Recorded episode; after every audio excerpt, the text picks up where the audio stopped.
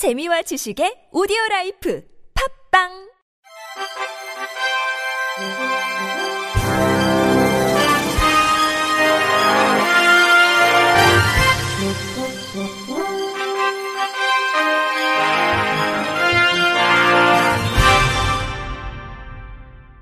청취자 여러분 안녕하십니까? 8월 18일 화요일 KBS 뉴스입니다. 지적장애 청년을 악취가 진동하는 화장실에 가두거나 통나무 빨랫 방망이로 마구 때려 결국 숨지게 한 보호자 두 명이 다시 법정에 섭니다.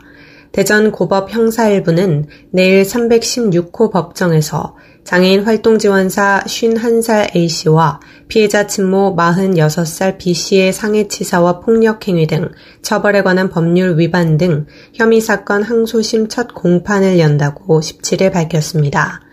검찰에 따르면 A씨 등은 지난해 12월 12일에서 16일 사이 수차례에 걸쳐 대전 중구 B씨 주거지에서 지적장애 3급으로 당시 20세였던 B씨의 아들을 줄넘기용 줄이나 개 목줄로 결박한 뒤 길이 30cm가량 되는 통나무 소재 빨랫 방망이로 마구 때렸습니다.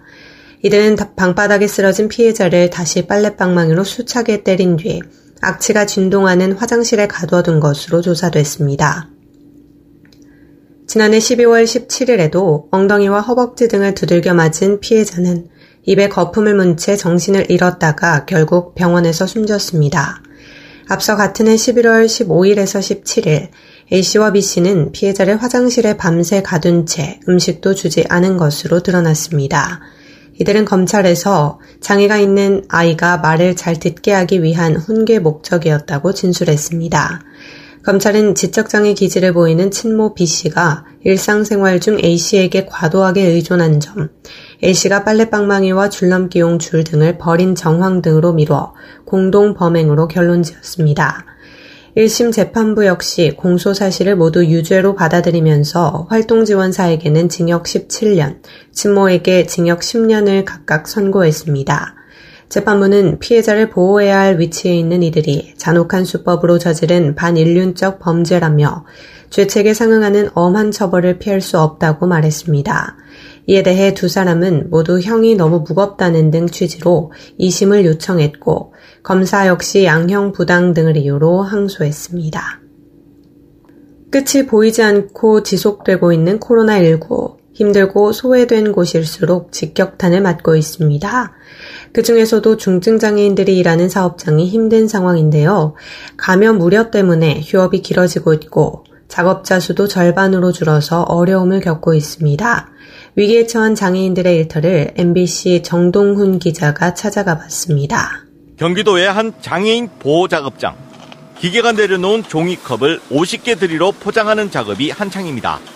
원래 이곳은 장애인 30여 명의 일터지만 장애인들은 없고 작업장 직원 두세 명이 겨우 공백을 메우고 있습니다. 박미정 장애인 보호작업장 원장. 장애인들이 코로나로 인해서 못 나오고 있어요. 납품은 저희가 이거를 해야 되고 그리고 또 누군가는 이걸 해줘야지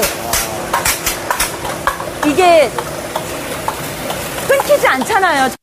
코로나19 사태로 감염 우려가 커지자 지자체에서 휴업 권고를 했기 때문입니다. 달력 포장을 하는 또 다른 장애인 작업장. 코로나19 이전에 비해 출근하는 장애인 숫자가 절반으로 줄었습니다. 역시 방역 때문에 작업자 수를 줄인 겁니다.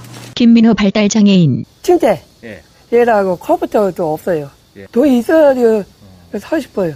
힘들어서 생각, 나 고민 많아요. 침대 그리고 컴퓨터도 없어요. 돈이 있어야지 사고 싶어요.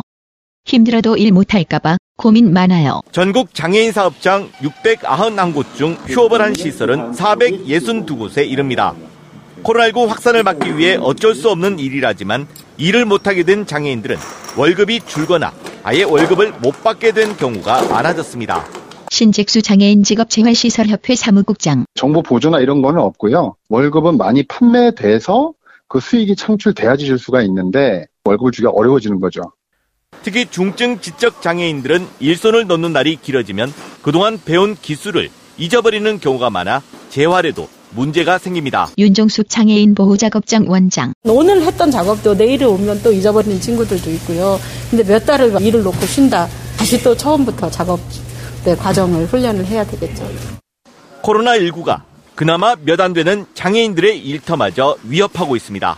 MBC 뉴스 정동훈입니다. 미국에서 장애를 가졌거나 성소수자인 변호사들이 업무 과정에서 차별을 받고 있다는 사실이 드러났습니다.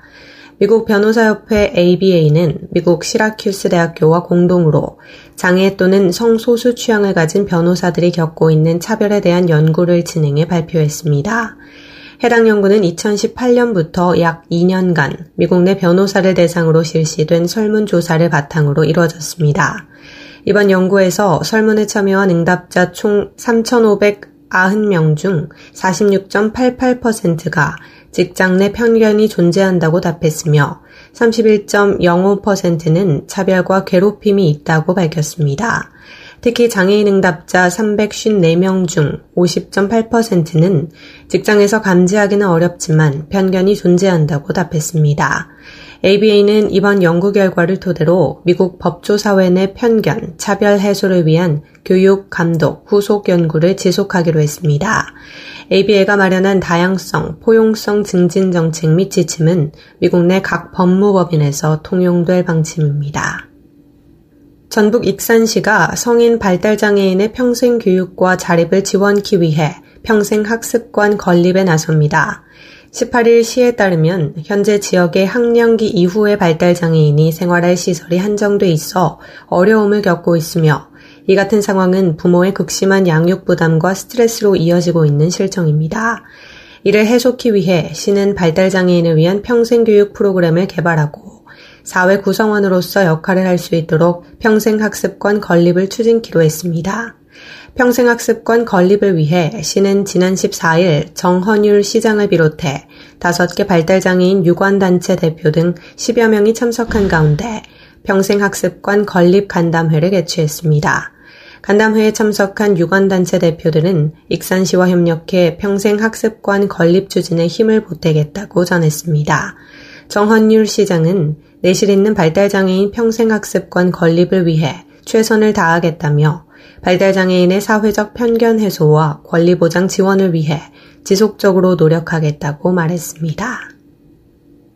전주시와 전주시 장애인단체 총연합회는 지난 14일 전주시청 강당에서 제40회 장애인의 날 기념식을 진행했습니다. 이날 기념식에서는 장애인 복지를 구현하고 봉사활동에 기여한 시민과 유공자에 대한 표창과 장학금 전달이 진행됐으며 장애인 단체 10곳에 농산물 꾸러미 총 600개 전달식도 이어졌습니다. 기념식은 코로나19 확산을 방지하기 위해 마스크 착용, 발열 체크, 거리두기 등 방역 수칙을 준수한 가운데 약식으로 실시됐습니다.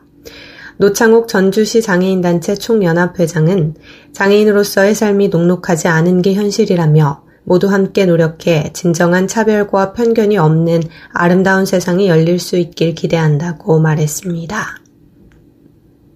노랑푸드의 프랜차이즈 노랑통닭은 지난 10일 작년에 이어 올해도 인천시 부평구에 위치한 시각장애인 시설인 인천 광명원을 찾아 사랑의 치킨 나눔 행사를 펼쳤습니다.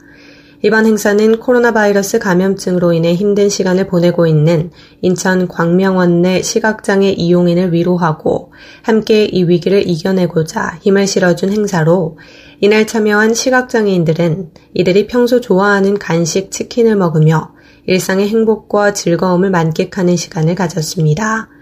이날 아침부터 저녁까지 더운 날씨에 구슬땀을 흘려가며 치킨을 조리한 노랑통닭 관계자는 더운 날씨에 뜨거운 기름 앞에서 조리를 한다는 것이 쉽지 않은 일이지만 설레는 마음으로 푸드트럭을 기다리며 행복해하는 분들의 모습을 보니 너무 뿌듯하고 보람을 느낀다며 정성껏 열심히 만들었으니 즐거운 시간이 됐으면 좋겠다고 소감을 밝혔습니다. 인천 광명원 임남숙 원장 또한 장기간 확산되고 있는 코로나19로 인해 외부 활동에 많은 제약이 있는 상황이라 이곳에서 생활하시는 분들이 많이 힘들어하는 가운데 작년에 이어 올해도 푸드트럭을 이용해 행복한 시간을 마련해줘 감사하고 이 어려운 시기를 함께 이겨내보자 솔선수범하는 모습은 다른 이들에게 귀감이 될 것이라고 인사를 전했습니다. 끝으로 날씨입니다. 내일은 전국이 대체로 맑은 가운데 전국 대부분 지역에서 폭염과 열대야 현상이 이어지겠습니다.